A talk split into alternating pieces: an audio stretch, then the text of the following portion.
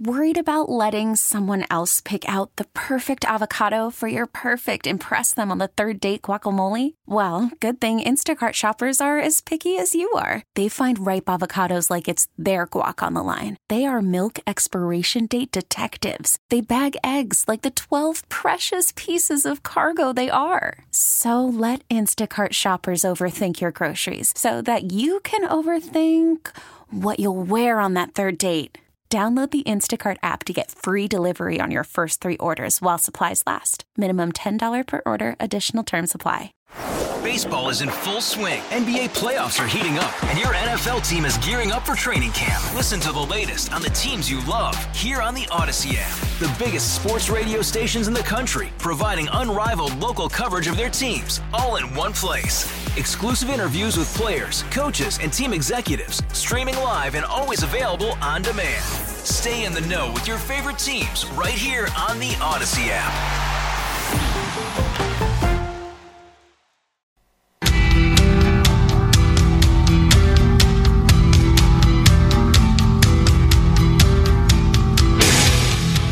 Three oh five Jeff Katz, News Radio WRVA, a Monday afternoon. Boy, we've got a lot of stuff that we are going to be plowing through this afternoon. Some of it is great news, by the way. One of uh, Central Virginia's jewels, our pal Emily Morrissey, helping to bring her family back. You know, the Morrissey suffered a, a house fire a few months back, and it just knocked all of Emily's bracelets right offline. And well, celebrating the fifth anniversary and grand relaunch. So I wanted to get a couple of updates. I'm happy to say that uh, my pal PJ Morris is going to be along at 3:35. That's again, that's that's one of those things we here in Central Virginia cherish. Is uh, is a success story. And Emily's about to rebuild that success story. My buddy Todd Starnes going to be along at 5:35. We'll talk about what did or did not happen in D.C we we've got an agreement for what? The next 45 days. And then uh, i don't know. I mean the next 45 days would put us where? Right around thanksgiving right? And then if they do another 45 day thing there then we're we're talking what? Uh, we're getting up to around christmas time? People begin to not pay attention at the holidays. And maybe that's what this is all about Maybe part of this is saying, okay, well, you know, we're, we're going to do this for now. And then people are really going to be focused on Thanksgiving. You and I are going to be focused on Thanksgiving, aren't we? Are you going to be paying super close attention to what's going on in, in D.C. or any other political stuff? Or are you thinking, wow, wonder how much turkeys are going to be this year? How much more expensive will Thanksgiving be this year than it was last year? And then you get through Thanksgiving and then what are you going to be looking at? Well, you're looking at Hanukkah, you're looking at Christmas, you're looking at New Year's. And you start thinking, and again, it's not pure politics, but man, it's all related to it, isn't it? You start thinking, huh, can I afford to get the kids what they want for Hanukkah or for Christmas? Can I get my wife what she really would like? Can I get my husband what he would really would like? Uh, are we going to be able to do something on New Year's Eve? I mean, all of these things that are so close to home. And yes, there's a backdrop of all the political stuff, but I don't I don't think any of us pay laser beam attention to political stuff. Then you know this is the weird thing. Everybody looks at us, News Radio WRVA, and says, "Well, you know, it's a political station." It's not a political station. We're we're just a place where people go to talk. Or at least I. I don't know. Maybe other people are all about the uh, politics to the exclusion of other things. I mean, I got real issues that I got to deal with. And yeah, a lot of them are political, man, but I know that in 18 days, I've got a double college tuition bill coming in one for Stanford, one for Ithaca. Gigantic. Well, I got to make sure that when they go into the bank account, because there's no, hey, I'm going to send you a check stuff anymore. Oh, they just put a thing right, right there, automatic uh, withdrawal. You know, for my convenience. Oh, thank you so much, colleges. I, I, I you know, it, it, it does. It keeps me from being inconvenienced. Keeps me from being convenienced as well, because you're going to take a boatload of money. That's an issue. You know, we went, we picked up a, uh, a car on uh, what was it Saturday morning. Saturday morning. Uh, new to us. I don't want you to get all excited. Oh my God, Jeff bought a new car. Well, we bought a car that's new to us. And as uh, my buddy Stan Andruski, my brother from another mother from Certified Auto Repair, points out, and Heidi pointed it out, it's the first time that we have had a car from the same decade in, uh, well, two decades. Because uh, we had our minivan, which we still had. That was the one vehicle we ever bought brand new. It's well, we lived out in uh, Northern California, San Francisco and uh, we got it because now all of a sudden we've got three little kids. We had had an SUV, and then we had you know one kid, another kid, another. Now we got three kids. It's like oh my god, we got to get three kids in there, and they're all going to be in car seats because they're tiny little people at that point. So we went, we got the minivan, and that minivan, God bless it, has been with us for the uh, for the last twenty years. It took my children from diapers to diplomas. That's the way I looked at it. And it's still going. And that's that's thanks in large part to the team at Certified Auto Repair. Some of those guys over there are are younger, and I think they're looking at that vehicle and thinking, "Man, it's like working on a classic. You know, it's a it's an antique." And I'm just thinking, it's just old. What's the difference between antique and old? I'd like to know that. Can I get antique plates for the minivan? Because I think that helps, doesn't it? You get special insurance, or you get to ride in parades or something. Uh, but that, and uh, then my SUV, which is about the same age. It's only a year younger. And uh, anyway, so we bought something that's uh, that's new to us, and we're we've been happy with it for the last three days. So I don't think you. I don't know. Maybe you do get to take it back. Ah, you know what? We decide we don't like the color. Can we have uh, just swap it out? But it's it's gonna it's gonna be exciting, but it's also not free. It's the real world, kids, and that's what we're all dealing with. I was talking with uh, a dear friend earlier today. There's some. There's been some. Uh, what do you call it? A contraction. I think that's the economic term. Contraction in the home improvement sector. Remember when Home Improvement was all the rage? Not the TV show with Tim Allen, and but Home Improvement, the, the, the process. It was all the rage. COVID. Why? Everybody was at home. Everybody looked around at their house and said, huh, well, doesn't look like we're ever getting out of here. Uh, we really need to improve everything. And so the home improvement sector took off and grew thousands of percent. I'm honest to goodness, thousands of percent. Well, that's no longer the case. I mean, people are back out in one way or another in the real world. People are not spending 24 hours a day, seven days a week, locked inside their house. You couple that with the economy, which, again, if we just want to be honest about it, is not doing well. Thank you, Mr. Biden. And all of a sudden, home improvement is contracting as a sector. You can see what, what the impact could be as we travel further down the line. So, so these are all things you and I have got to be aware of. And Bobby Kennedy has announced, oh, I'm sorry, he hasn't announced yet but he will be announcing that he is going to run as an independent. Remember when Bobby Kennedy Jr. was on the program a couple of weeks back, and, and he was talking about how he's obviously he's a Kennedy. He spent his entire life inside the Democrat Party. That's his party. And Biden and these other bottom feeders, man, have done everything possible to silence him, uh, not let him in the debates, not let him do anything. And the attacks on him have just been despicable couple of weeks ago, somebody armed in Los Angeles looking to do him harm.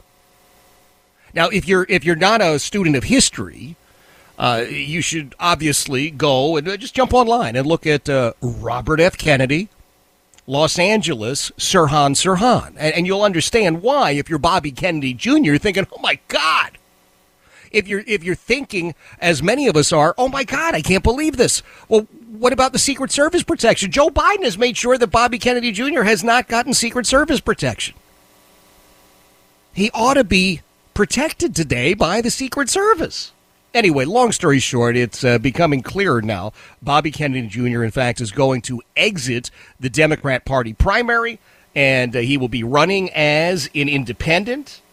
And if you are you're looking at making this nation better, you want to make America great again, let me tell you something. You're going to join me in shouting, "Run, Bobby, run!"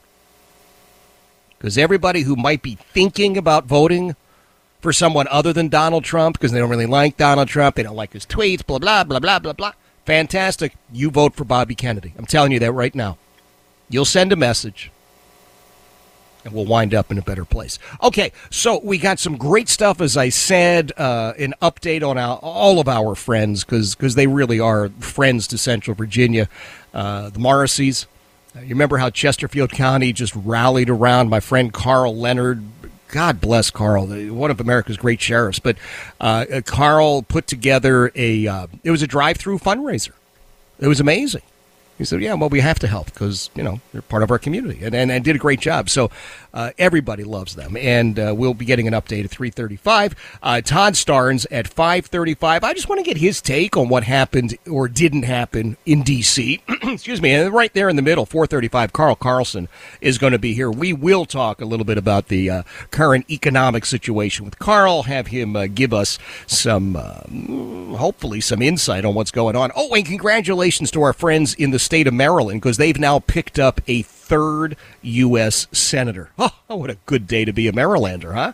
315, Jeff Katz, News Radio, WRVA.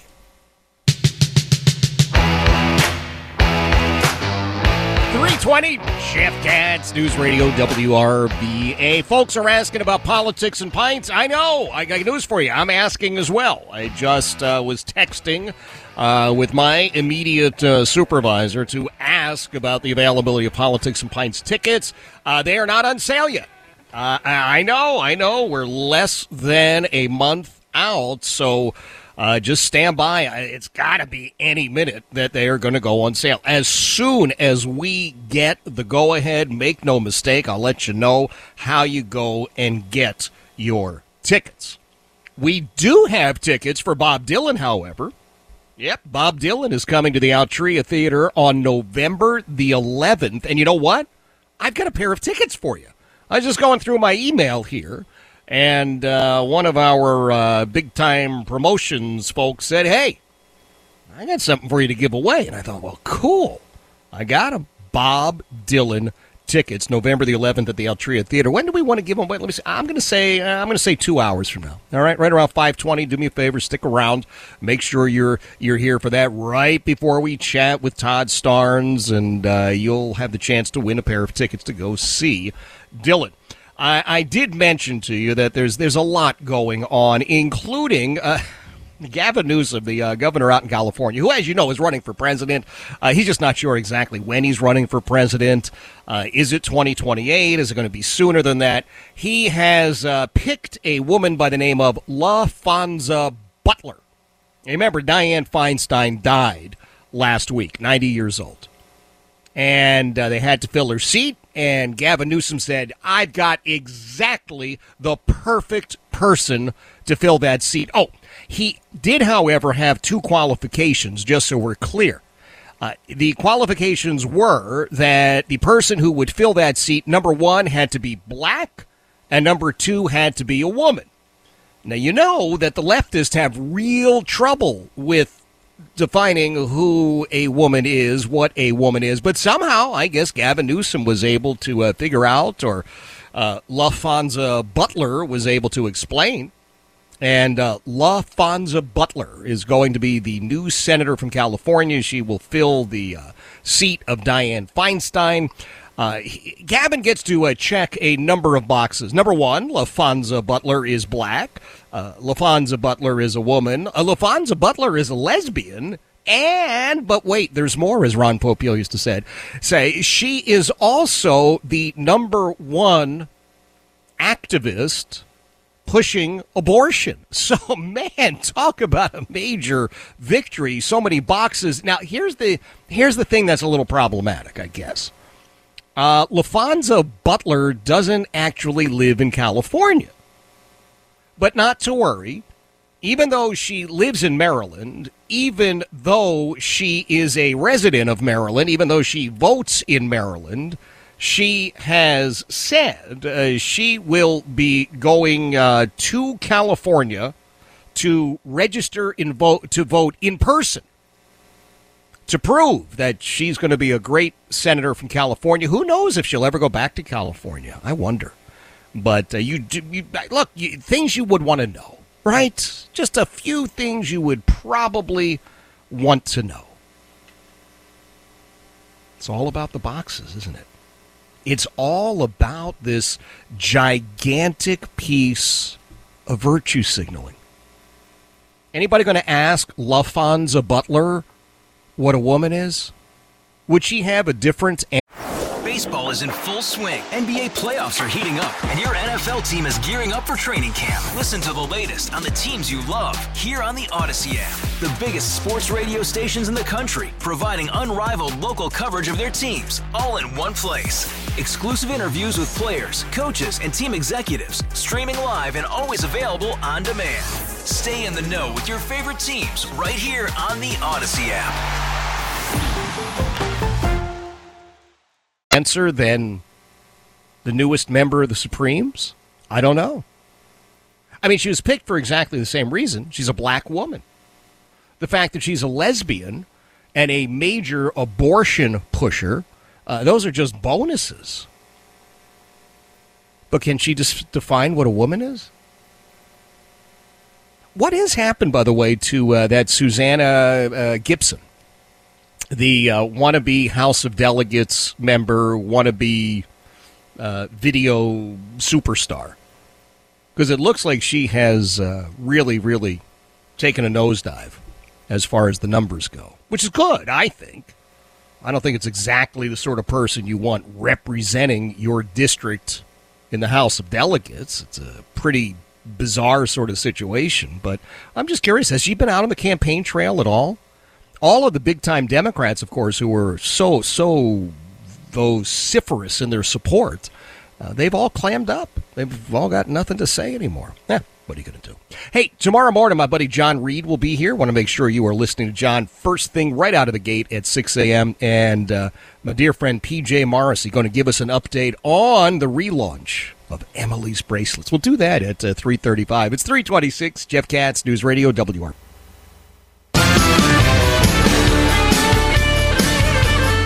335, Jeff Katz, News Radio WRVA. It is a Monday afternoon. My buddy Todd Starnes is going to be along in two hours. We'll uh, chat with him about what did or did not happen uh, up in D.C. Uh, Carl Carlson will be here at 4:35. Looking forward to uh, chatting with him about uh, what may or may not be going on in the markets. I mean, we've got all sorts of stuff that's uh, swirling around. We are going to have a pair of tickets to give you. I hope uh, around 5:20 this afternoon. Tickets for Bob Dylan. Bob Dylan's going to be at the Altria Theater on November the 11th. It's it's kind of funny that uh, I got a uh, a note from the Altria Theater earlier today about that. Sent it to Heidi, and of course she's she's all on board. She's got to go see Bob Dylan. And then uh, a couple of moments ago, got the email here from the uh, the Radio Factory that uh, we've got a pair of tickets to give away. Again, we'll do that at 5:20 this afternoon. Uh, through the last five years, I don't think there's a single solitary person in Central Virginia who has not heard about Emily Morrissey or Emily's Bracelets or Emily'sBracelets.com.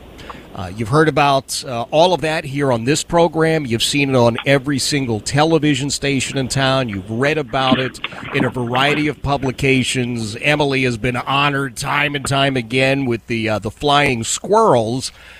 And a couple of months back, the Morrissey family had a terrible, terrible fire at their home, and Emily's bracelets was put on hold. Well, as we're celebrating the fifth anniversary of Emily's bracelets, I've got some great news, and I asked my uh, my buddy, my social media director, in fact, PJ Morrissey, to uh, to join us to give us an update. PJ, uh, thanks for being here. Thanks for having me, Jeff. It is. Uh, it's always a pleasure to hear your voice. First of all, for for those members of our community who who have heard about that fire, let us know where you guys are in that process, if you don't mind. Uh, right. So, uh, like you mentioned, we had a fire in our home uh, back on Mother's Day of this year. Um, we stayed in a hotel for um, about a month, and um, we're now uh, set up in a nice rental home for the time being. Uh, but we're going to be displaced for at least a year. Um, and in that fire, uh, like I said, we lost our home um, our belongings and Emily's entire supply and uh, inventory. Um, I do have to say a special thank you to uh, Chesterfield Fire and EMS uh, for their rapid response and for putting out the fire. And of course, we can't forget um, Chesterfield County Police Department Officer Ali, who uh, was uh, Lieutenant Jan McTurnan Blue Friday honoree for the month of June uh, for the actions that he took for us that evening and um, we're just extremely grateful for everybody that was involved. Well, I am. Uh, I'm glad to hear that. As best as it can, uh, things are are moving forward. I know it's sort of a slog, but October the first. Correct me if I'm wrong here, PJ. October the first, the five year anniversary of Emily's bracelets, right? Yes, sir. Um, we launched on October 1st, 2018.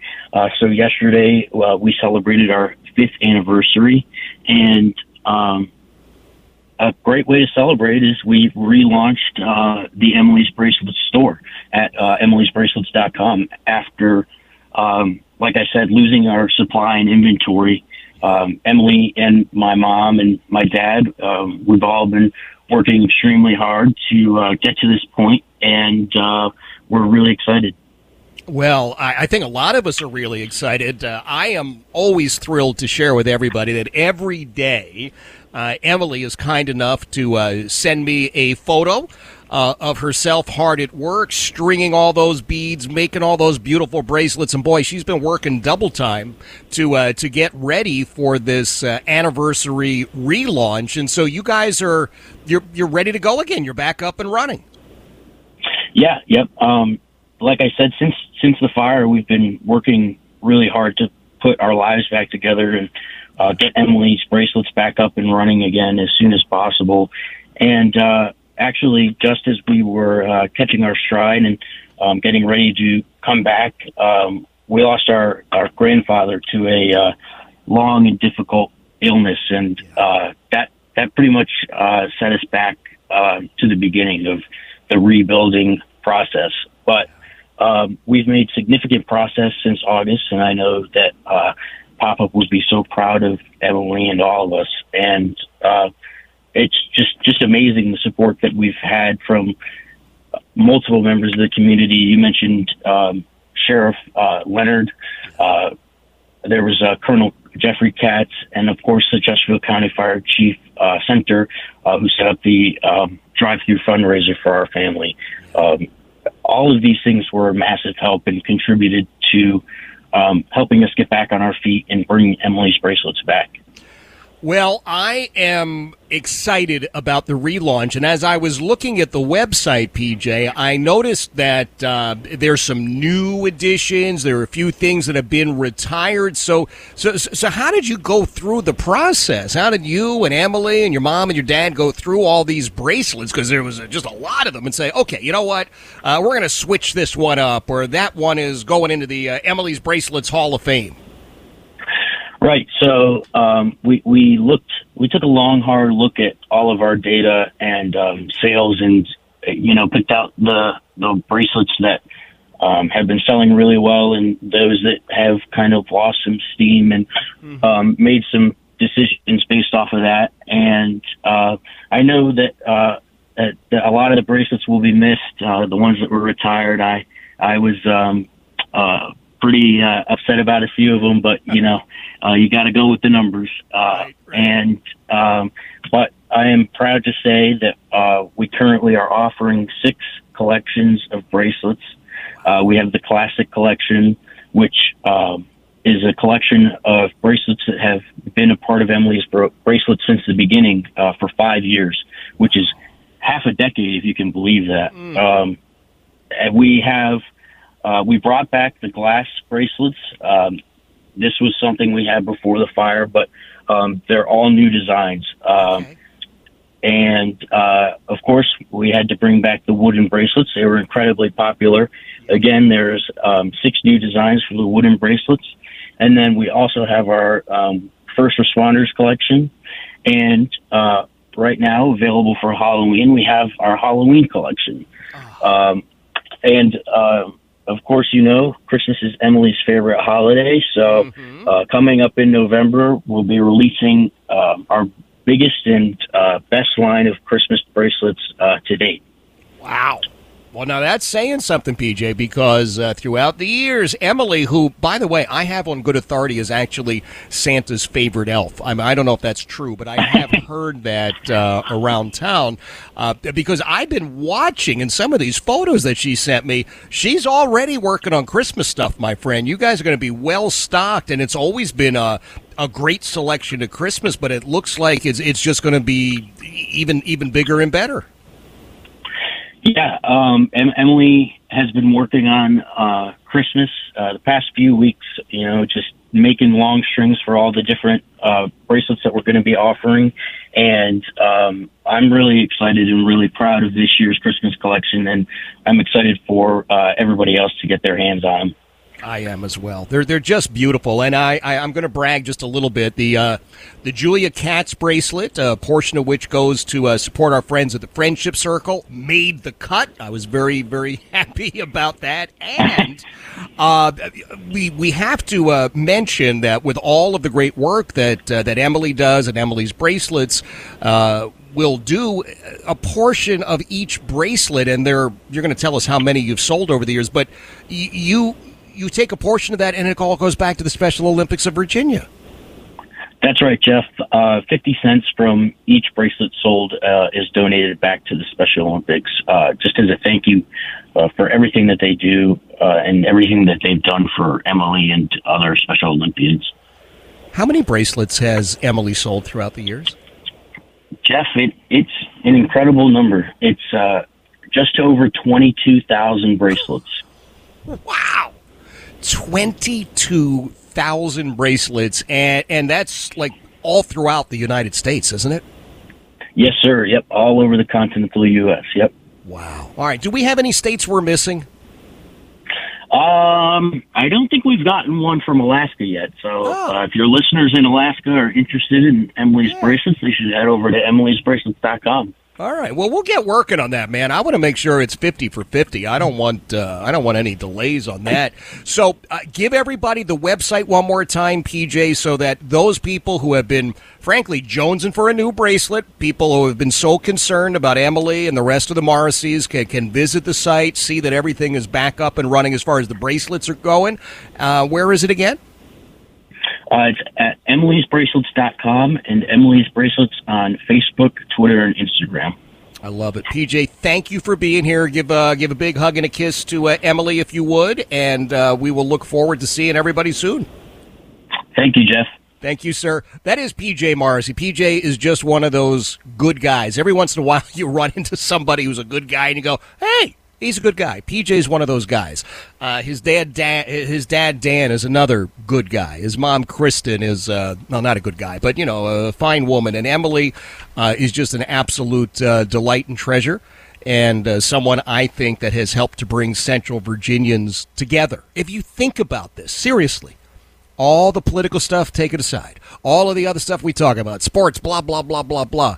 What's the one thing that everybody has agreed on over the last five years that uh, that young lady is doing some great stuff, and we ought to be supporting her. That's that's what I've taken from this. It is 345. Jeff Katz, News Radio, WRVA. 351. Jeff Katz, News Radio, WRVA. We've got a couple of leftovers. You know, here, here's what happens a little peek behind the curtain. Uh, Jeremy, who is the uh, producer of this here little show, and I, uh, each and every day, uh, comb the interwebs for the best little uh, snippets of sound, little clips, and invariably we run out of time. And by we, I mean me. But uh, anyway, we run out of time. So we have these leftovers that sometimes just don't get played when they should have been played. Some of them are priceless, however, and timeless. Let me give you cut number 11, please. So today, I'm pleased to announce we're working with Congress to invest $40 billion in our Pacific Islands Infrastructure Initiative. We call it the PI, anyways. It doesn't matter what we call it, but that's what it is. I, I was going to get back to acronyms, and I'm going to I'm going to stand not doing that. Huh? Okay. Go ahead. Tell me what a what a phenomenal president. Oh, you know, Jeff, he's the best of the best. Oh my goodness, nobody better than. Okay. Uh, another little visit with our uh, presidential meat puppet. Uh, cut number 12, please. Two of the great artists of our time representing the groundbreaking legacy of hip hop in America LLJ Cool J. Uh, by the way, that boy's got, he got, man's got biceps bigger than my thighs. I think he's been. and you know what?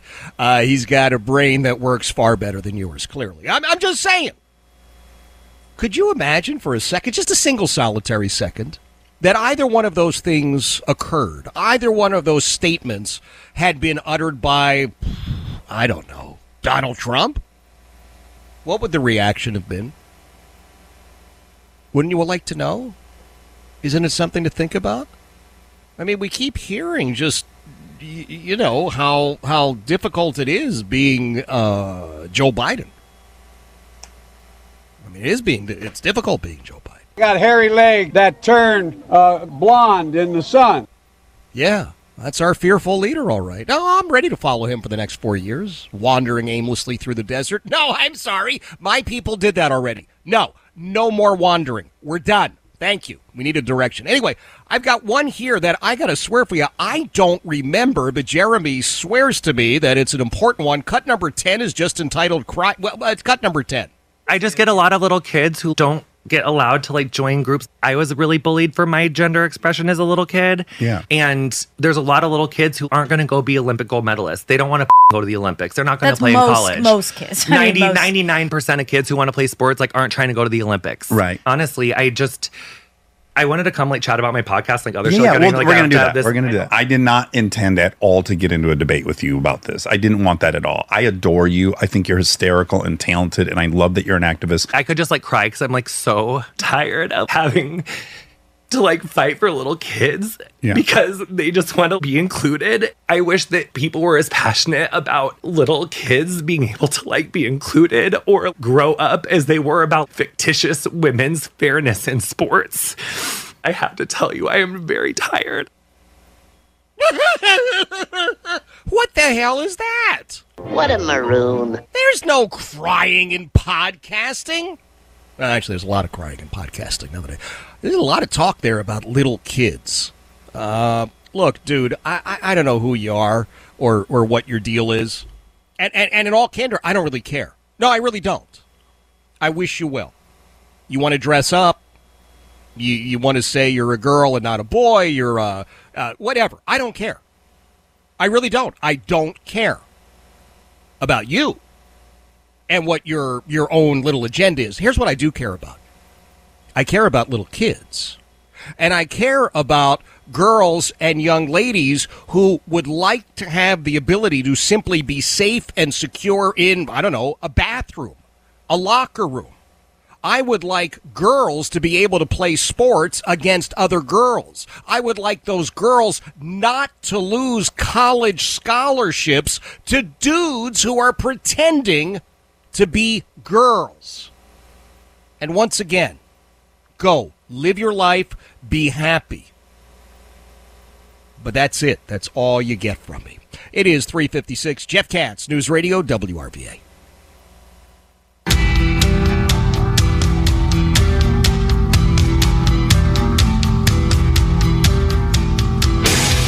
Four oh five, Jeff Katz, News Radio WRVA. You know where you don't get injured like that? Sitting on your couch. I'm going to go to the state fair and ride the rides. Really? Good luck. Not a chance on God's green earth. Why?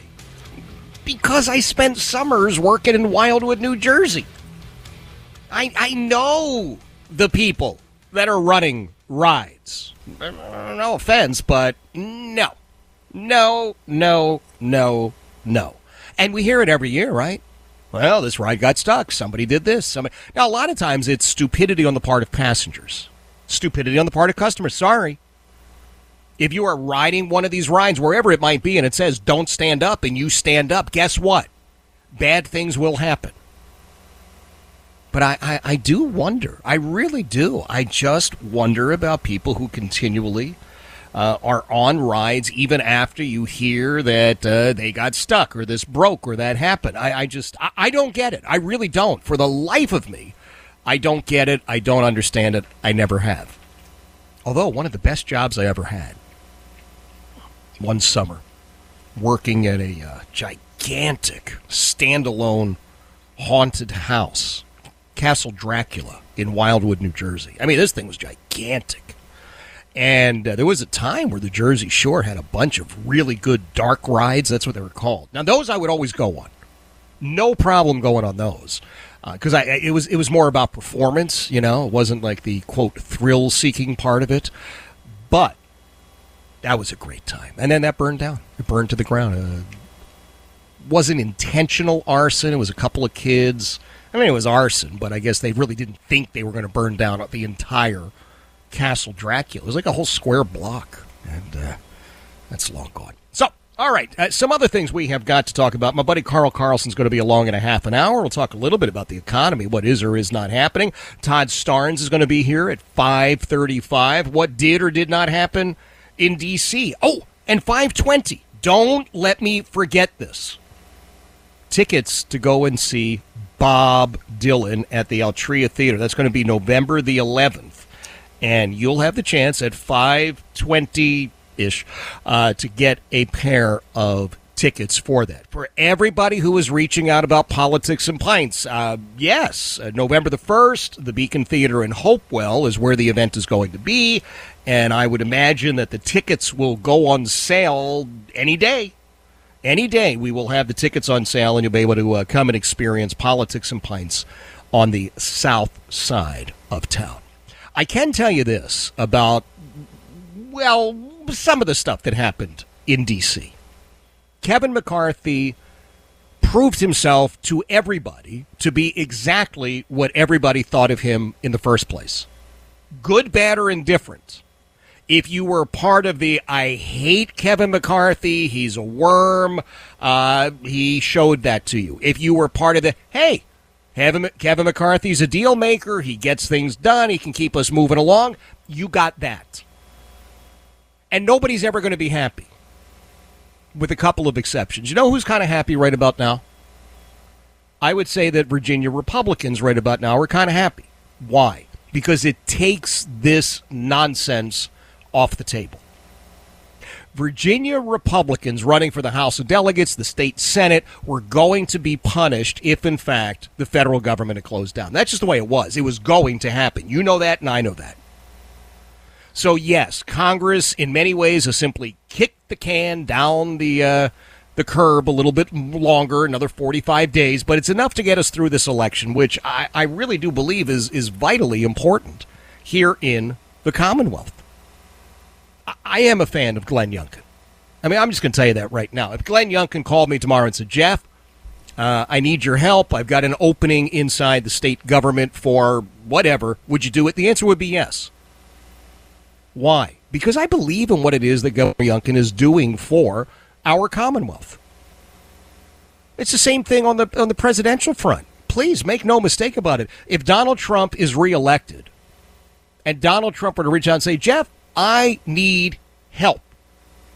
I need you to come and work in such and such a position in D.C. I would go in a second.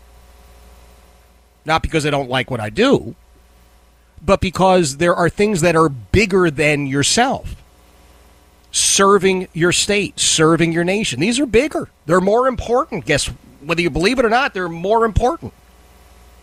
So I just want you to have a little snippet here of Kevin McCarthy. This I thought was priceless because the thing is, even though Kevin McCarthy has a lot of folks on his own team who beat him up, the news media thinks he's he's easy. You know, the legacy news media hacks.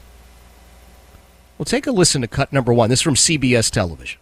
Senator Cornyn said of you last night, you pulled a rabbit out of the hat a couple of times. I mean, he's acknowledging this was tough. Uh, are we going to be staring down another shutdown? Well, it all 17th? comes to the Senate. The Senate hasn't done one thing. But in the House, are we going to be f- facing another shutdown November 17th? No, because the House is doing their work. We've already done more than 70% of it. So compare this to the Senate. The Senate hasn't passed one bill. The Senate didn't pass anything about the shutdown. The Senate hasn't passed anything about securing the border. The Senate hasn't passed anything about the $100 House hasn't a barrel. Anything about the border that could actually yes, we have. No. Not that could become law. Be, that's your opinion. The House is its own body. The Senate is its own body. We're not going to surrender to the Senate. We pass what the American people want. Mm-hmm. I will tell you each and every day. And don't take my word for it. You're going to have the governor of New York on it who told people to go somewhere else. The New York City mayor literally says Will it's destroying a, a, city. No, let me answer, let me answer your question since you said we wouldn't do something. Do you know the governor of Massachusetts has declared a state of emergency? This is one of the number one crises as far Absolutely. from the border as you can see. This is killing Americans there was every no single funding day. in the continuing resolution that passed last night. But let me ask well, you no, no, but that's not fair to just say that. Let's understand. Well, there wasn't. Okay, well, let's, let, let, us educate the viewers why there wasn't. Because the day before, there was. But Matt Gaetz and others yeah. d- denied that and voted no. So we could have had border security. Okay. I went all the way through everything we could yeah. to the last moment. And you know what? We're going to okay. be able to win that. Nice. All right. Well, good for him. Good for him. By the way, the uh, Supreme Court says they're not uh, going to hear this challenge. You know, this was one of those long shots on the part of the leftists. The leftists are just in overdrive and, and burnout. They they have such contempt for Donald Trump. I mean, it is palpable. But part of the reason they hate him is because they know that he can beat them. Uh, he can beat Joe Biden. And so they don't want to throw Joe Biden off the cliff because he's so, you know, controllable. He's so easy to manipulate. The Obama team might have a more difficult time if they didn't have somebody as stooge like as Joe Biden in the White House. So they want to keep him there as long as possible. But man, they don't want him running against Donald Trump because Donald Trump will beat him or beat him again, depending on your mileage, right? So they had this long shot. They were they went to the Supreme Court and said, "Oh, uh, he's not even eligible to be on the ballot," and the Supreme Court said, I, I, "That's that's that old Latin legalese, but it basically means hit the road, Jack." It is four thirteen. Jeff Katz, News Radio WRVA.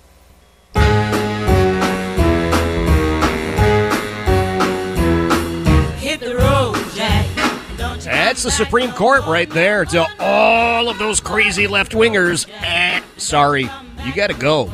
Take your briefs with you. Your legal briefs. Stop that. Uh, just pick them up and go.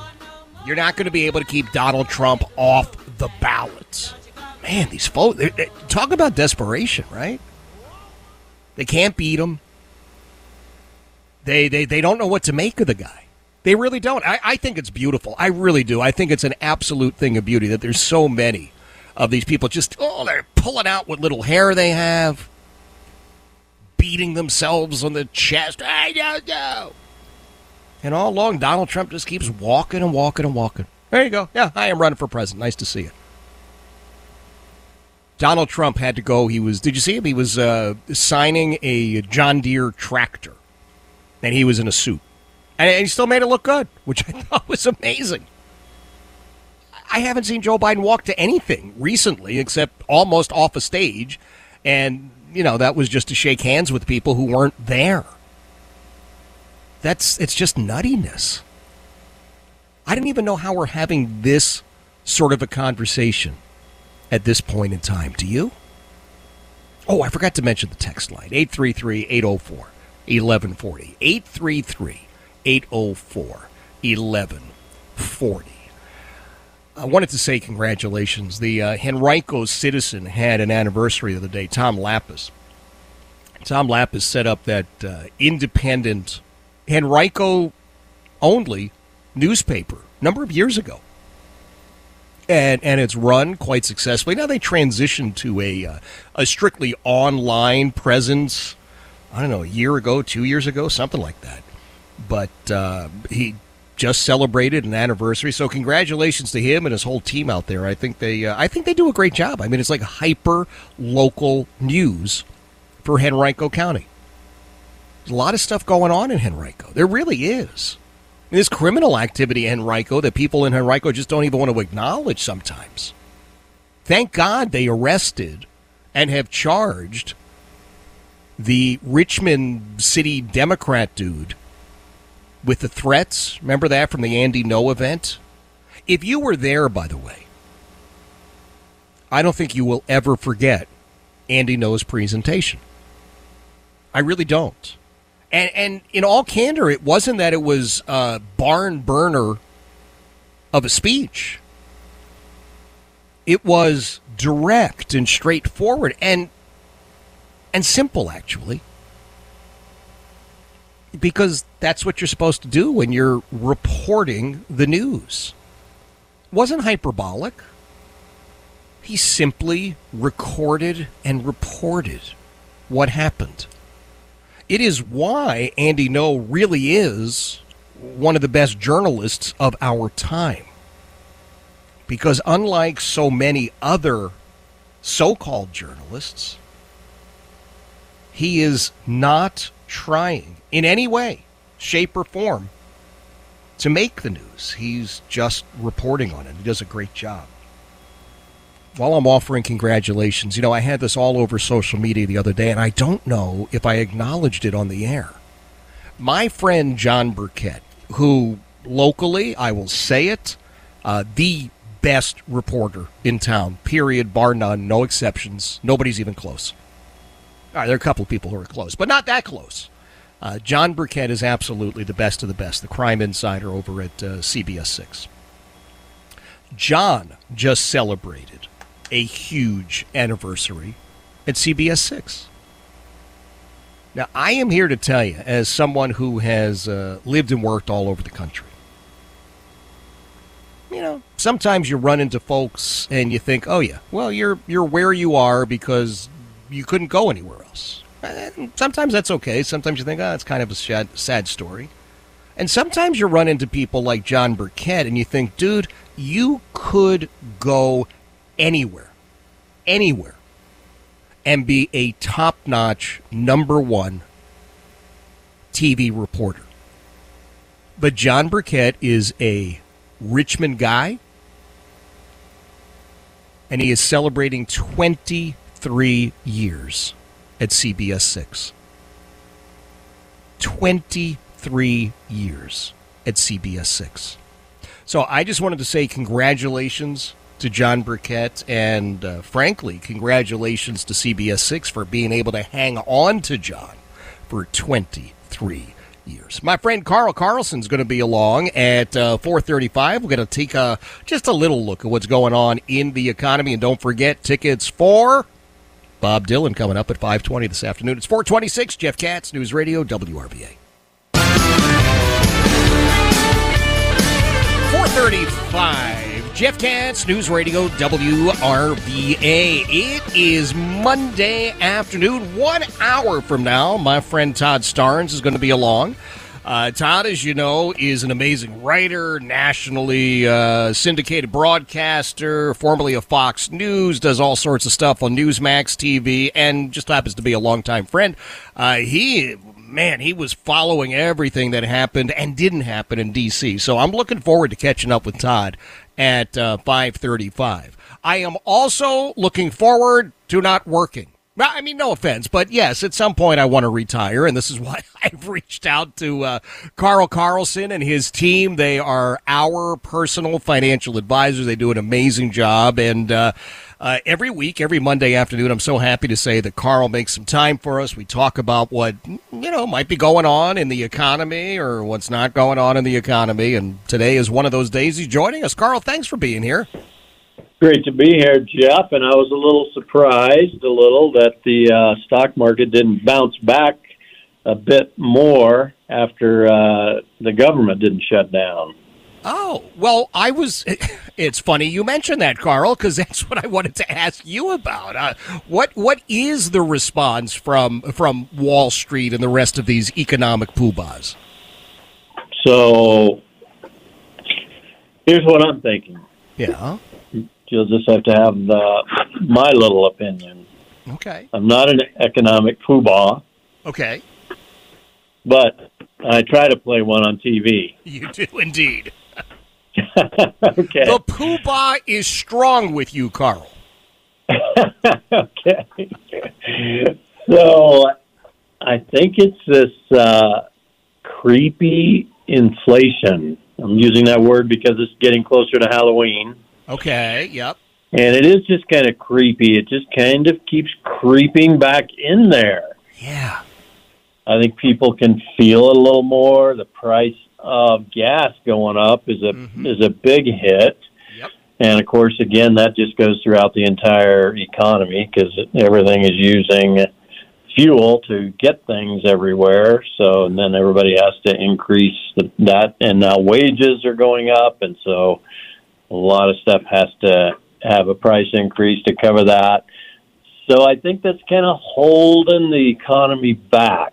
And, you know, I think uh, generally when these um, government shutdowns come looming, and by the way, I st- it still always bothers me when they take off and go on vacation when they know this is coming up. You're Oh, shocked by that? Yes. Shocked. shocked, I say. Gambling here in Uh, the casino? Oh my gosh. That's right. it's crazy, and uh, but I don't. I think you know the stock market really kind of figures one way or another. We're gonna something's gonna happen. We're gonna work Right. through it. You know, even if we do shut down for a week Yep. uh, or two, everybody kind of gets paid anyway, and Mhm. things get back to normal. So, I don't, I don't, I don't think we saw a big drop because of that, and I don't Right. think we saw a big increase when it came back. But I think we've definitely seen over the last couple of weeks kind of a steady decline in the stock market. Yeah. And again, I think that's because of the price of fuel and creepy inflation. Let me ask you long term. I was uh, chatting with a friend of mine who, who knows a thing or two about the home improvement sector. And he has said uh, that the home improvement sector has taken a big hit in the last year. You know, during COVID, of course, everybody was locked up in their houses, and it was like, oh, I'm going to do every home improvement project I ever thought of, and a few I hadn't even imagined. And now the real world is creeping in, and home improvement has taken a hit. It's surprisingly uh, not as bad as one might think. Okay. Okay, so you might need to get a new friend, the one who who said it's really bad. But Okay. um, so Lowe's Yeah. is a stock that uh, we track and uh, we own from time to time, and Lowe's is now that it hit Mm-hmm.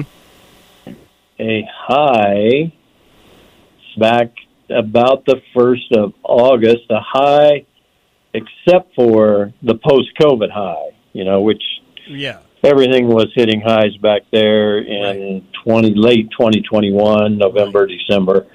It hasn't and a lot of things haven't got back to that high yet, but Okay.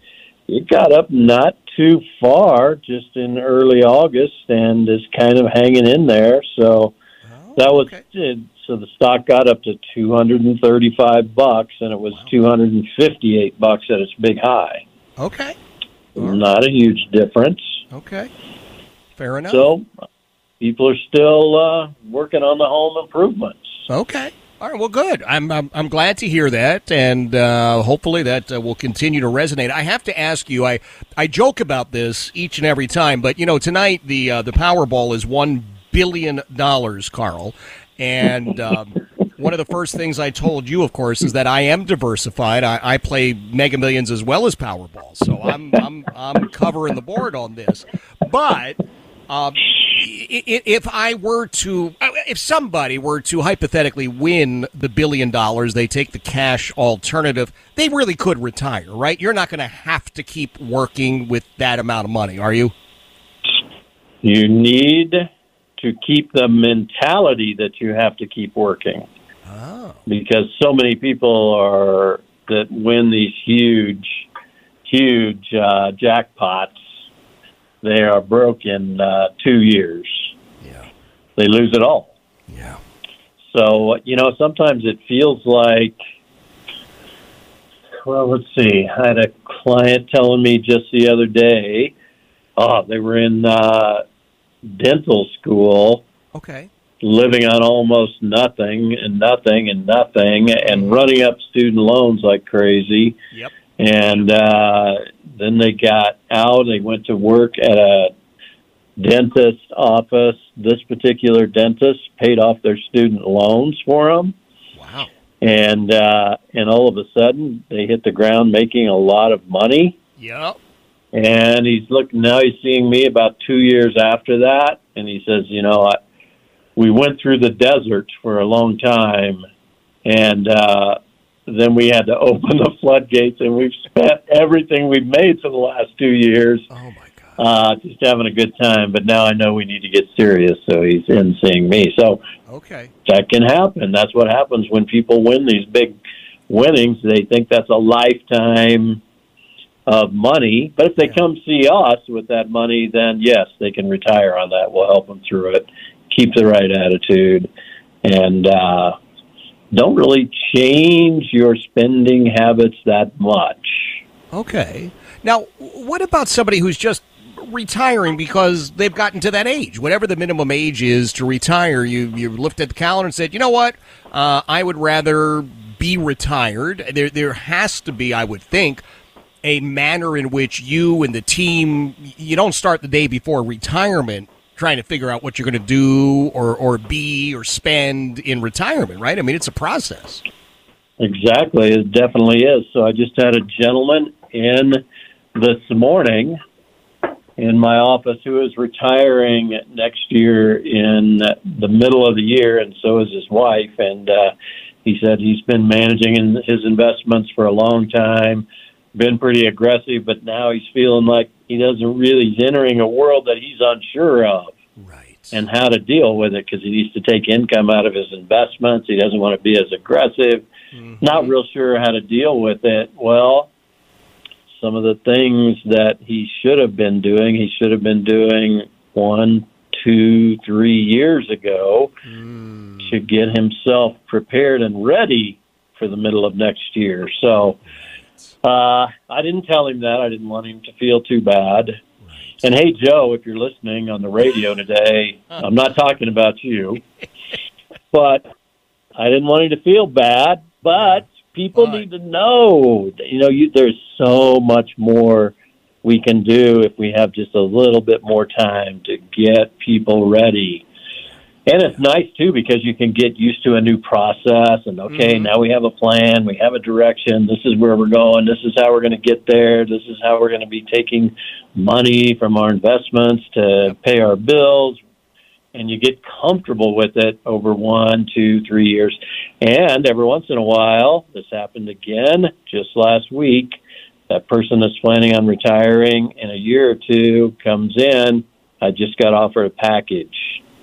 What do I do? You know what? If they've been with us and planning and we had it all built out, that takes about five minutes Right. to say, do this or do that, and we're good. And they're comfortable I like because we've been planning it and we've been living it, envisioning it, building that process to get to and through retirement.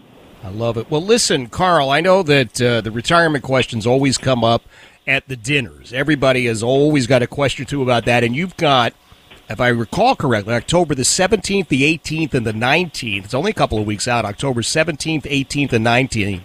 Dinners free of charge at Ruth's Chris Steakhouse, and people want to go. They need some answers. They want some more information. What is the best way for them to get signed up?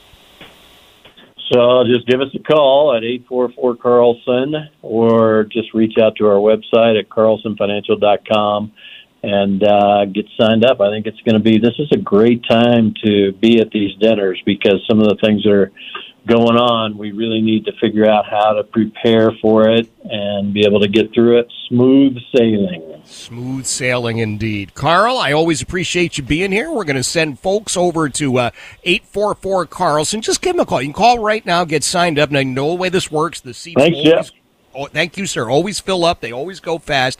So if you want to join Carl and the team at Ruth's Chris Steakhouse, October the 17th, 18th, or 19th, uh, give them a call at 844 Carlson. 844 Carlson. Get your seat locked in now. It is 446 Jeff Katz, News Radio, WRVA. 452 Jeff Katz, News Radio, WRVA. Now, I should tell you something. I've been uh, double checking a few things. The email I got from our uh, prize poobah said that uh, Bob Dylan was coming to town on November the 11th. That does not appear to be true. It's November the 27th. So I've just sent him a uh, follow up just to make sure we're all on the same page. But uh, those tickets that I have, pair of tickets, will be available for you. We'll give them to somebody. We'll let somebody win them at uh, 520 this afternoon. I I want you to take a listen to a couple of things. The uh, the coverage of the fire alarm stunt is amazing. It's stupefying. Jamal Bowman is a member of Congress. He's a school teacher. He was a principal for 10 years. And he is now claiming, oh, I, I, I, I, didn't know what a fire alarm does. I, I had no idea what that was. Now, if you've not seen the imagery, I have it all posted over on Facebook. Go to uh, the Jeff Katz Show over on Facebook, and you can take a look at the signs on the doors warning people don't pull the fire alarm. Then there were people saying, "Oh, he didn't know it was a fire alarm. He thought it was a door buzzer." Uh, take a look at the up close photos, not only of the signs, but of the fire alarm itself. Clearly marked as a fire alarm. But not to worry, uh, Congressman Jamal Bowman is a good, upstanding left winger. In fact, he's a member of the squad, the, the Uberist of the Uberists. And so, because of that, his friends and fellow leftists in the news media are covering up for him. Cut number three. Just ahead of votes, as Democrats complained about a rushed process, New York Democrat Jamal Bowman was accused of pulling a fire alarm in a House office building, which House leaders say they'll investigate. Bowman declined CBS News' request for an interview and then issued a statement saying he didn't realize he would trigger a building alarm as he was rushing to make an urgent vote. But the last minute passage was not without drama. Congressman Jamal Bowman admitted to pulling a fire alarm in a House office building. Bowman said it was by accident. Republicans accusing him of doing it on purpose to delay the vote. You know, I think ethics should look at this, but this is serious. Meanwhile, McCarthy is calling for Congressman Jamal Bowman to face punishment. Republicans are accusing the New York Democrat of pulling a fire alarm on Capitol Hill to delay the funding vote. Bowman denying it was intentional. And there was a bizarre incident over the weekend. What can you tell us about a congressman pulling a fire alarm in the Capitol? Yeah, this was playing out during one of the most chaotic events over the weekend. House Speaker Kevin McCarthy called a last minute vote. Democrats were trying to delay this. Then all of a sudden, a fire alarm went off, evacuating a House office building. Congressman Jamal Bowman, a Democrat, was caught on camera pulling that fire alarm. He says this was all an innocent mistake, but that's prompting even more confusion. The fire alarm is red, it is clearly labeled with the word fire, and now Capitol Police is investigating Lindsay. Then, as Republicans rushed the bill to the floor, New York Democrat Jamal Bowman pulled a fire alarm on Capitol Hill, later calling it an accident. Republicans accusing him of attempting to delay the vote and calling for punishment. I, do I have? I think I've got just enough time to play the penultimate cover up. Now, this, no surprise, comes from our friends at MSNBC. I remind you, I watch MSNBC so that you don't have to. It's all right. You're welcome. Cut number seven. Last thing I want to mention, and then we're going to take a quick break. Um, there was a mention of Jamal Bowman, Congressman um, Jamal Bowman, and the pulling of some sort of fire alarm. And I just want to read for you some of the reporting so you understand what actually went on there.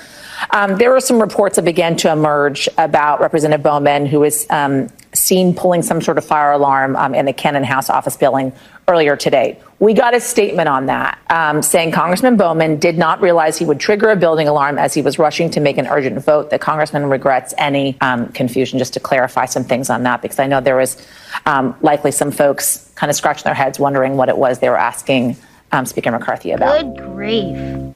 Yeah, I don't think anybody was actually scratching their heads trying to figure out if it was a freaking fire alarm because it was plastered with words that said fire alarm.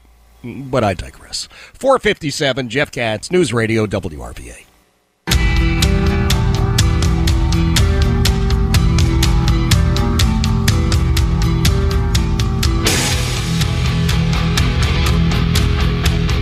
Five oh five, Jeff Katz, News Radio WRVA. I'm sorry, I just keep coming back to the comment.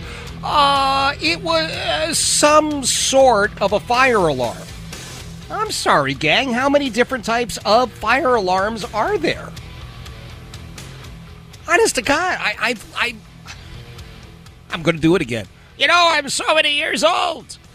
But I am. I'm so many years old. I fundamentally have seen exactly one type of fire alarm in any building anywhere in a public building. It's always a little red box, and it says fire right there on it. F I R E. Fire. How is a member of Congress con- uh, confused? Well, Jeff, he was uh, he was busy, and uh, uh, Congressman Bowman was on his way from uh, his office to someplace that was not his office, and he was walking through a building that uh, uh, was not his office. And uh, there was a door there, and the door was closed, and he's sure that uh, it's usually open. And, and so rather than, gosh, I don't know, what are your options in that point? No, at that point, what would your options be? Let's forget that you're not a member of Congress. Let's just think about you, me, you know, just regular folks in regular life. So we're walking along, do do do do do do do, and we come to a door. And even for the sake of argument, we could say it's normally open. Okay. But today it's closed. Yeah, you're in a you're in an office building, a school, uh, I don't know, library. I mean, you know, some some sort of a public building, and, and the door's closed. What are your options? Well, I would say option number one, since they those doors that he was so befuddled by had those bars you push, you know, the kind that are on every door, just about in every public facility. So if you really needed to get through that door and it happened to be closed, wouldn't the first thing that you do is check the door? I'm going to take him at his word that it's normally open, although, frankly, at this point, I don't know if I can believe the guy on anything. Okay, it's a door that's normally open, and today it's closed. Oh, I am puzzled. What to do? What to do? Um, I know. I know. No, no. I'm going to take my shoe off and break the glass. No, no, let's not do that. Okay. Um, I'm going to kick at the door. Mm, Maybe not your best option. How about? Oh, and again, I'm just for you know uh, uh, giggles here. What about pushing the bar that you know because you're not three years old? You know it opens the flipping door, or do you look at the door that's closed, read the signs about fire alarms and fire alarms and fire alarms, and then turn to the wall that's right next to it, on upon which is a fire alarm, and then pull the flipping fire alarm. If he's not smart enough to figure all this out, I don't think he's smart enough to be in Congress. And that's a pretty low bar considering we've got folks like Alexandria Ocasio Cortez. Yeah, but seriously, is he bright enough to be in Congress if he cannot figure out that pulling the fire alarm is going to set off the fire alarm? I did mention to you, did I not, that he comes from the ranks of the American Federation of Teachers, a school teacher, a principal, a school principal. How many fire drills do you think he oversaw as a school principal for 10 years? He spent 10 years as a principal in schools. How many fire drills do you think he was responsible for? Because it seems like me every week or every other week, I'm getting an email from Mr. Martinez over at uh, Patrick Henry High School announcing uh, a fire drill. It's crazy, isn't it? Absolutely crazy. Speaking of crazy, we we now have people like the governor of New York who have discovered that having a border well, I was going to say a border like a sieve, man, it's not even secure enough to be a sieve anymore. It's just not even there. These folks have erased our southern border, but now that it's impacting some of the elitists and the self-proclaimed beautiful people, who, if you do look at them, are not all that beautiful, but uh, now it's a problem. Uh, cut number six, please. Uh, it's stunning that a trillion dollars is not is not sufficient um, nationally. I, I want to ask you as well about the other crisis you've been raising alarms about, and that is um, the strain due to migrants. Um, there were no border provisions in this congressional bill that just passed, and I know you've said you've had to manage without help from Washington. What would you ask Congress to get done in the next 45 days? Well, shame on Speaker McCarthy and the Republicans in Congress, including the nine from New York State who are complaining like crazy about the migrants, but refuse to work with President Biden and come up with a sensible border strategy. It can be done. This can be done in a bipartisan way, comprehensive immigration reform. Where what specifically do you want? Numbers people can come in. Well, we want them to have a limit on who can come across the border. It is too open right now. Uh, people coming from all over the world are finding their way through, simply saying they need asylum, and the majority of them seem to be ending up in the streets of New York, and that is a real problem for New York City. 125,000 newly arrived individuals, and we are being taxed. Now, we are always so proud of the fact that New York has the Statue of Liberty in our harbor. harbor. We, we are mm-hmm. one of the most diverse places on earth because of our welcoming nature and our it's in our DNA to welcome immigrants. But there has to be some limits in place, and Congress has to put more controls at the border, and not in this budget threat, shutdown right. threat. Talk about eliminating positions for Border Patrol when we actually need to double or quadruple those numbers. So get back to work and do your jobs. I'm sorry. Hang on one second. I, I just have a couple of questions here. Number one, did she talk about our DNA? Doesn't our DNA determine uh, male or female? Isn't that part of this? Or no, no, I, I shouldn't ask that. Right? Does she know what a woman? Can she define a woman? Governor Hochul. No. Anyway, and and it's a. Let me see. Her her solution was to what? Secure the border. She says it can be done. And you know what? She's actually right. you know when it was done? When that guy with the mean tweets was in office. He secured the border. He also ensured that we were energy independent. So the governor of New York, who has repeatedly said, Oh, we're a sanctuary for illegal aliens. Please come, give us your illegal aliens. Now says, Whoa, baby, we are all filled up. It costs a lot of money. Why, we have to send them elsewhere the problem for New York is that there's no place that is capable of taking hundreds of thousands of illegal aliens. Remember, they're making a demand for asylum.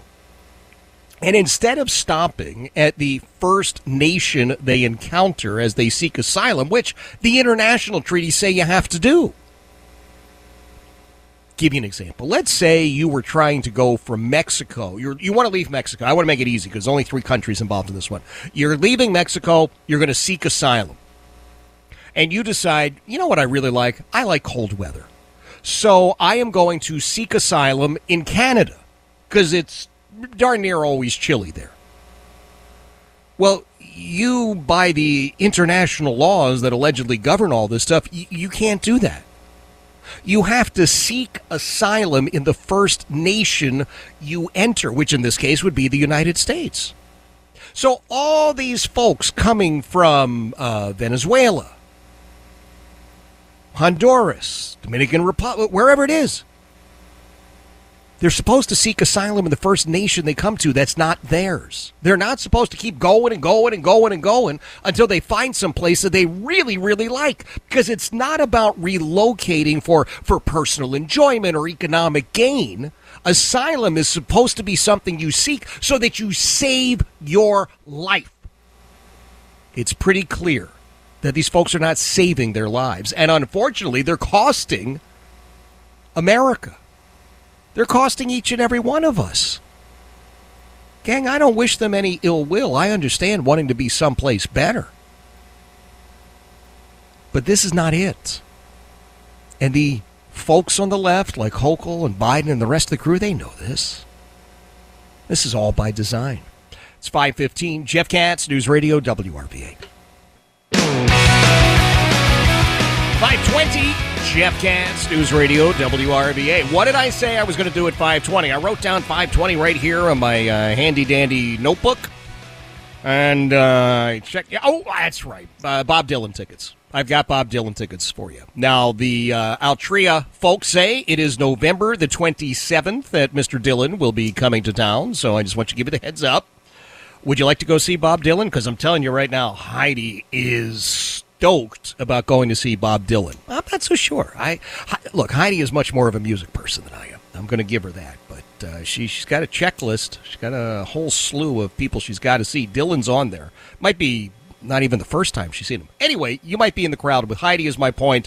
Uh, would you like to go? I want to make it super easy. Uh, how about um, uh, uh, uh, eleven four? Okay, we'll we'll do caller number fourteen. How's that? Caller number fourteen at eight three three 804 1140. 833 804 1140. Caller number 14. You're going to get a pair of tickets. You'll go, you'll see Bob Dylan uh, at the Altria. Again, it is November the 27th. So please uh, be cognizant of that date. I mentioned that uh, Heidi's got a whole slew of musicians that she has to see. She she's she's a rock chick. I mean, that's just who she is, and it's what she does, and she's always done that. And it, it's sort of funny because her her hatred, and it is hatred, it's pure, unvarnished hatred uh, for certain musical performers is is like legendary within our house. You know, Stan and I love Hootie and the Blowfish. Remember Hootie, right? Darius Rucker, Hootie and the Blowfish my wife, honest to God, I, I don't think I've ever seen the level of contempt that she has. She she hates Hootie. She hates Hootie and the Blowfish. So we, we didn't go to see Darius Rucker when he was in town. Isn't that awful? I I wanted to, but she said no. Uh, and then the one that well, this is this is the the ultimate contempt that my wife has for certain music, and I guess you won't have to deal with it anymore. Jimmy Buffett. Look, I love Jimmy Buffett, and I get it. There were things about Jimmy Buffett that were, at least in theory, they were formulaic. Uh, they were designed for this. It was all about uh, having product. But you know what? If if you were Jimmy Buffett and you said, I just want to sing songs and and make money. Singing songs and having fun. And you got to live your whole doggone life doing that. Is that really a bad thing? But I, ne- I never got to go to a Jimmy Buffett concert. I not not in person. No, I mean I've, I've listened to a million of them. But she just oh she hated. So uh, let me get to a couple of quick texts here. My buddy Todd Starnes going to be along at uh, 5:35 this evening. Now tomorrow around 5:35 in the morning, you know Gary Hess will be warming up, and John Reid will be warming up because right there at 6 a.m. they uh, will take over and they will do a tremendous job. So please make sure you're listening tomorrow at six. Uh, again, Gary Hess, I, I think, are, are, just one of the most solid news guys you're going to find, and uh, John just does an incredible show every day. Okay, Jeff, thank you for expressing that uh, sometimes seen as old fashioned but still relevant principle of serving your community, state, and country. Refreshing to hear it expressed in today's world. That's Mike and Surrey. Thank you, Mike. I appreciate that. Uh, Jeff, you were talking about a case with uh, Donald Trump earlier, and you said uh, he may beat Joe Biden, guess what? He already beat him. Yeah, I said, you know, your mileage may vary. He beat him, or he may beat him, or he may beat him again, whatever. We'll, we'll see. Jeff, Jamal Bowman should be treated as a Fed surrectionist. He committed a felony. That's Mike and Bottoms Bridge. Well, we should see, right? Will he be prosecuted? For, I don't know. I don't have any idea. Uh, Jeff, who in their right mind wants a representative who does not know the difference between a fire alarm and a door buzzer? There's your question. Don't you feel like uh, somebody should go along and say, Congressman Bowman, yeah, here's your sign? Because that's pretty doggone stupid. It's just, you know, come on. That's uh, uh, Jim in Mechanicsville, who always ends up by saying, We love you, Jeff. I love you too, Jim. Good stuff. Uh, let's see. I guess the vice president, Jeff, will visit and apologize to Representative Jamal Bowman for his rec- recent treatment as she apologized to the Tennessee Three for their gun control protest. Oh, yeah, that's a good point. Maybe uh, Jamal Bowman will get a personal apology for having been chatted with, for an investigation. I mean, don't you think at some point somebody says, look, Congressman, you're not that stupid? Or is somebody chatting with him and taking notes right now, saying things in their notes like, you know, he really is that stupid? Because if he really is that stupid, that he doesn't know the difference between a door buzzer and a fire alarm well marked, maybe he just shouldn't ought to be in Congress. Just a thought. 528, Jeff Katz, News Radio, WRVA. Hey, it's Jeff Katz. Getting the right answers and advice you need when selling your home is not always easy. We've. Oh, no, can't say we. It's not we. hey, it's Jeff Katz. Getting the right answers and advice when you need. Let me try that again. Hey. hey, it's Jeff Katz. Getting the right answers and advice you need when selling your home is not always easy, but that's why they've always been there. When should I sell? How much is my home worth? These are just a few of the questions Debbie, Sarah, and Reynolds Empower Home Team with Keller Williams address every single day. They know how to sell homes right and get their clients 30,000 more dollars on average.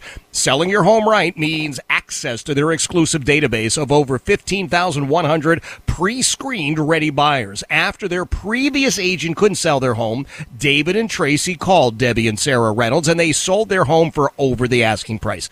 Debbie and Sarah will guarantee to sell your home at 100% of your asking price, or they will pay you the difference in cash. Call My Realtors and the team the Wall Street Journal has ranked one of the top teams for families served in the Richmond area. Call Reynolds Empower Home Team today at 844-902-SOLD, 844-902-SOLD, or visit Debbie Has, the RVA Debbie Has, the RVA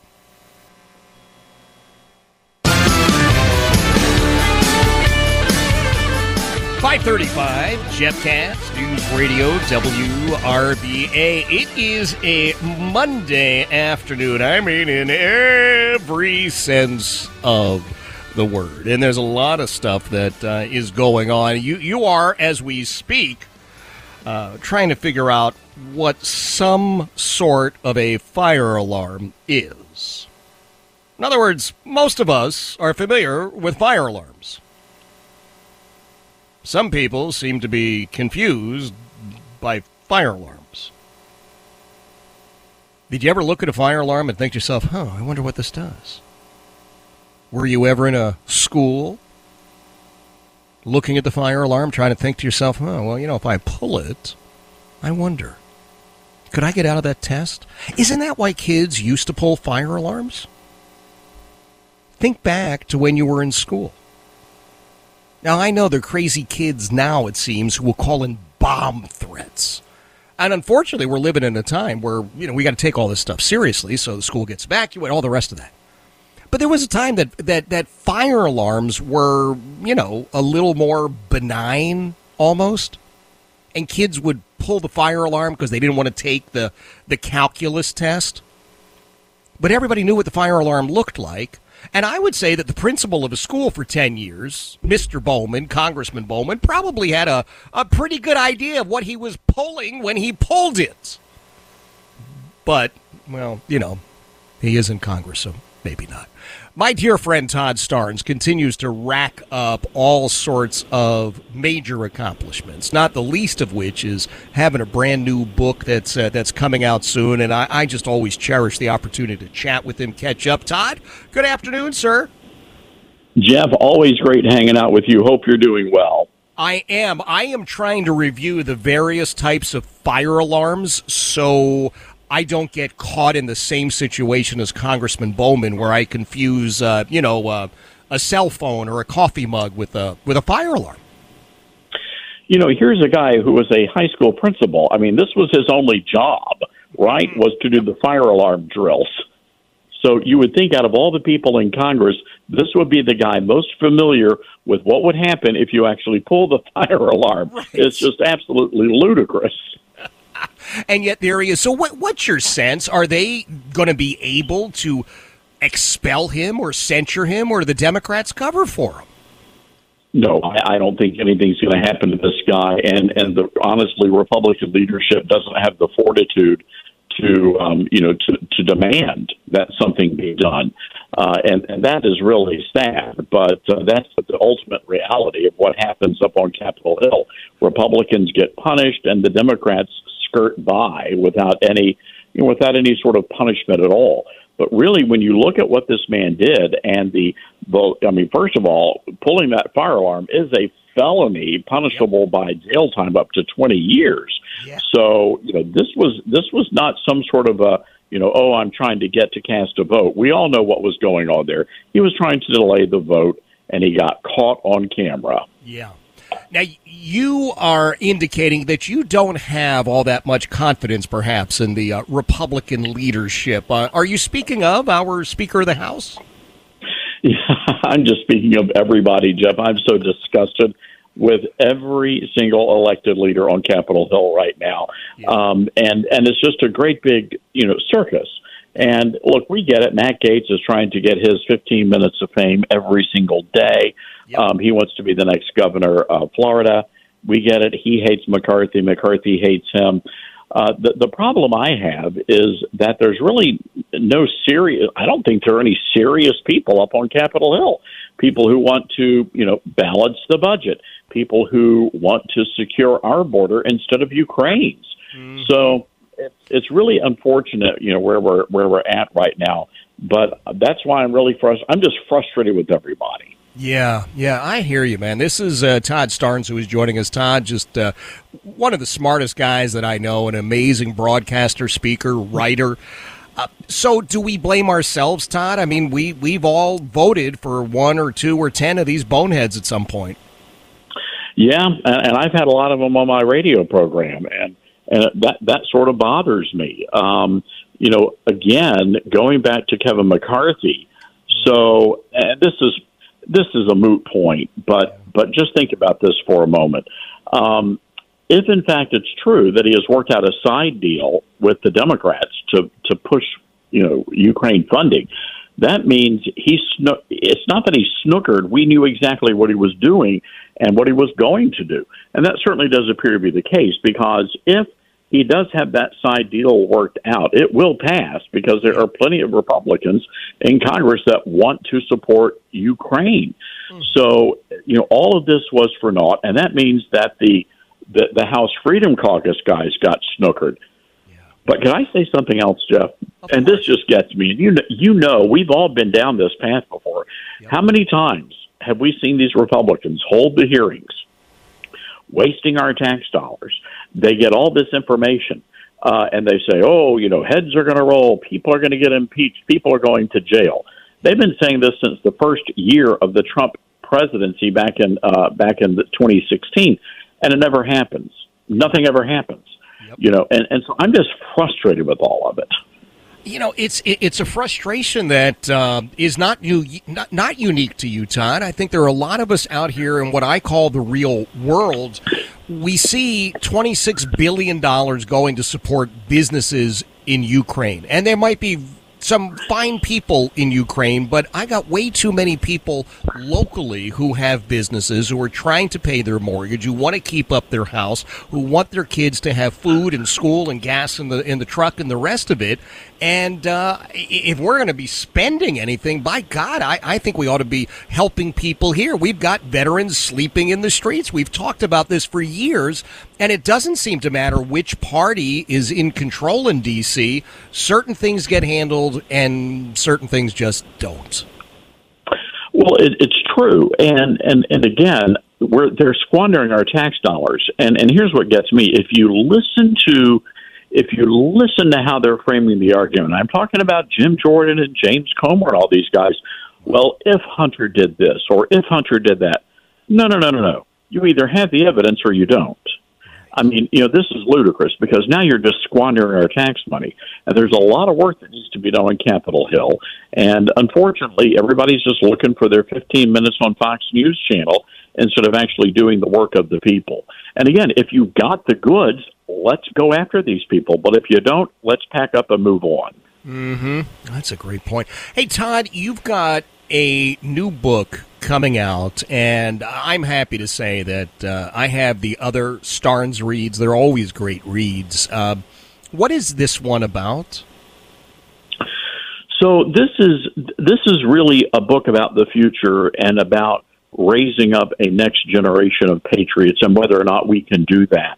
Uh, the book is based on a line out of the national anthem, and President Reagan, in a speech, once once noted that our national anthem is actually a series of questions and asking, you know, is the flag still flying? Can you still see the Star Spangled Banner? And and it really ties into to something else that Reagan once once talked about this idea that freedom is is not passed along in our bloodstream, that every generation has to fight for freedom. And, you know, when you look at the polling data out there, it's very clear that the millennials and Gen Z, uh, those are the two generations that just, you know, they grew up in a, in a nation where they were taught to hate America. And many of them were not even taught about the Constitution or American government. And so it's, it's the, the, the book is really sort of a call to arms you know, to, to raise up that next generation of patriots so we can save the country from the socialists. Wow. Wow. Are you? I, I don't want you to give away the ending, but are you hopeful that we we can do this, or have you resigned yourself to the idea that maybe this is it, our last great gasp? I am hopeful, but we but but this is it's sort of do or die. You know, it's so so yeah, I am hopeful and the book ends on a really fun note. But it's it's just a reminder that you know we have to get out there and we've got to engage in the fight. Okay, now uh, for folks who uh, are looking for the book, has it been released yet, or do we need to wait a little bit? No, it's it's available for pre-order. The hardcover editions are already available for pre-order, and the okay. book will actually be out in March. But you can pre-order it wherever you buy your books. Okay, and uh, what about ToddStarnes.com? Can they go there and uh, reserve a copy? Shockingly, they can't. what? But, oh my God, I know. Starnes, what's the matter with you? I know. I, I, I guess I don't know the right people. Oh goodness gracious! All right, but they they could go to Amazon. We can go to Amazon anyway. Amazon, Barnes and Noble, you name it. All right. Well, those we will go to to reserve the book, but I will still send people to ToddStarnes.com just to read all of the other stuff, and they can still get the uh, the daily devotional, right? Oh yeah, absolutely. Yeah, okay. our daily biscuit, all the other books are available there. all right, because they they are going to make great presents as we get closer and closer uh, to Christmas and Hanukkah and the rest of it, my friend. Absolutely. I love it. All right, Todd, I appreciate you being here as always. That is Todd Starnes. He's a brilliant guy. Now, that new book that's coming out, you heard about. it. I mean, this is a challenging topic. I hate to say it. Um, I am fearful as well. I don't know that we are set to continue this grand experiment known as America. I think there are a lot of uh, millennials, a lot of Gen Z folks who grew up with this mantra that America's nothing exceptional, or even even worse, America's evil and terrible. And uh, can we somehow reimagine patriotism with them? I don't know. But uh, Todd's book will be a great analysis. Again, go to Amazon.com, BarnesandNoble.com. I guess BooksAMillion.com probably has it. And ToddStarnes.com for all the latest from Todd. ToddStarnes.com. It is 546, Jeff Katz, News Radio, WRVA.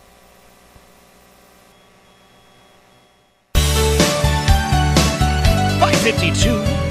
Jeff Katz, News Radio, WRVA, Monday afternoon. Tomorrow morning, my buddy uh, John Reid is going to be here. Heard him talking about uh, having Mike Dickinson on. We've always enjoyed Mike on the program. Mike, Mike is uh, probably doing one of the best jobs as far as investigative journalism in our area. You know, the sort of stuff that you don't hear on the radio, you don't see on the TV, you don't read in the newspaper. Mike's out there, man, and he's he's doing. He's doing a great job.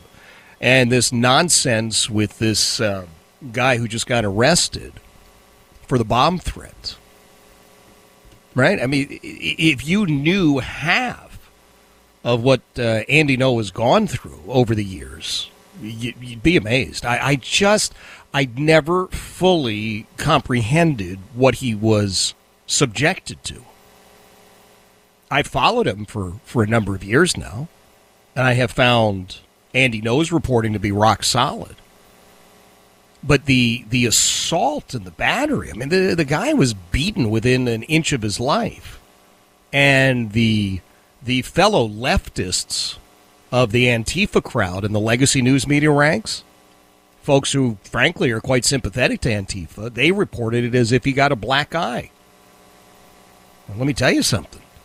far far more serious than a black eye. And so locally, Mike Dickinson has been just blowing the lid off of uh, all of this Antifa crap. So I'm, I'm going to be listening tomorrow morning. I'm hoping that uh, you will as well.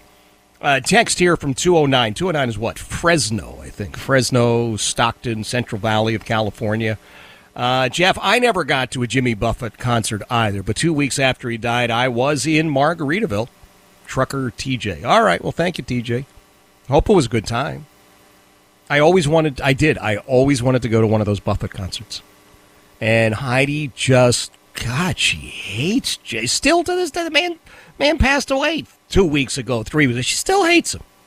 So, anyway, I guess we don't have to worry about that. Hanover County uh, just released a little announcement here. They are looking for school bus drivers. Do you know they're offering a $3,000 sign on incentive with additional benefits, including a flexible schedule, medical benefits, a retirement plan, and paid training. A $3,000 sign on bonus to uh, be part of the school bus driving team for Hanover County.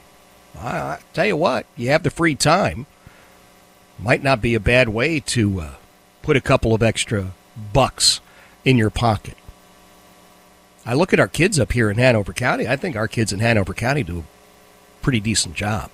I really do. The kids. I think for the most part, we who are parents here in Hanover County really stay involved with Hanover County Public Schools in the best way possible. We certainly have been very, very, very happy uh, with the Hanover County schools. I'm looking forward to the election up here in Hanover because we don't have a lot of drama. Unlike Henrico and Chesterfield and Goochland, here in Hanover, man, everything is like straight ahead.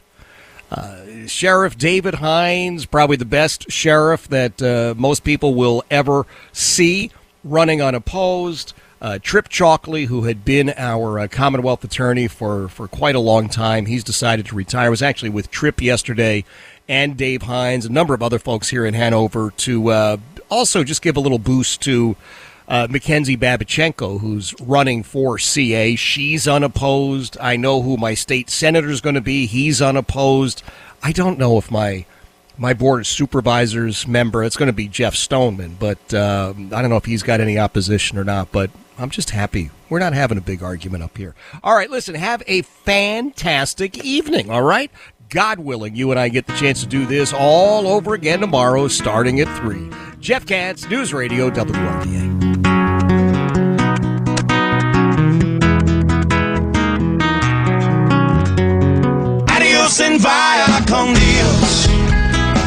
Going home Rob Bradford here. I have set out on a mission with my good friends at FanDuel to prove what I have known for some time baseball isn't boring. Now I have a daily podcast to prove it with some of the most notable people in the baseball world, screaming baseball isn't boring from the mountaintops or at least agreeing to come on our show. Players, managers, GMs, and yes, even the commissioner of baseball, Rob Manfred. It has been a constant wave of baseball's most powerful voices. So join the revolution, subscribe, and soak in Baseball Isn't Boring. Listen on your Audacy app or wherever you get your podcast. You'll be glad you did.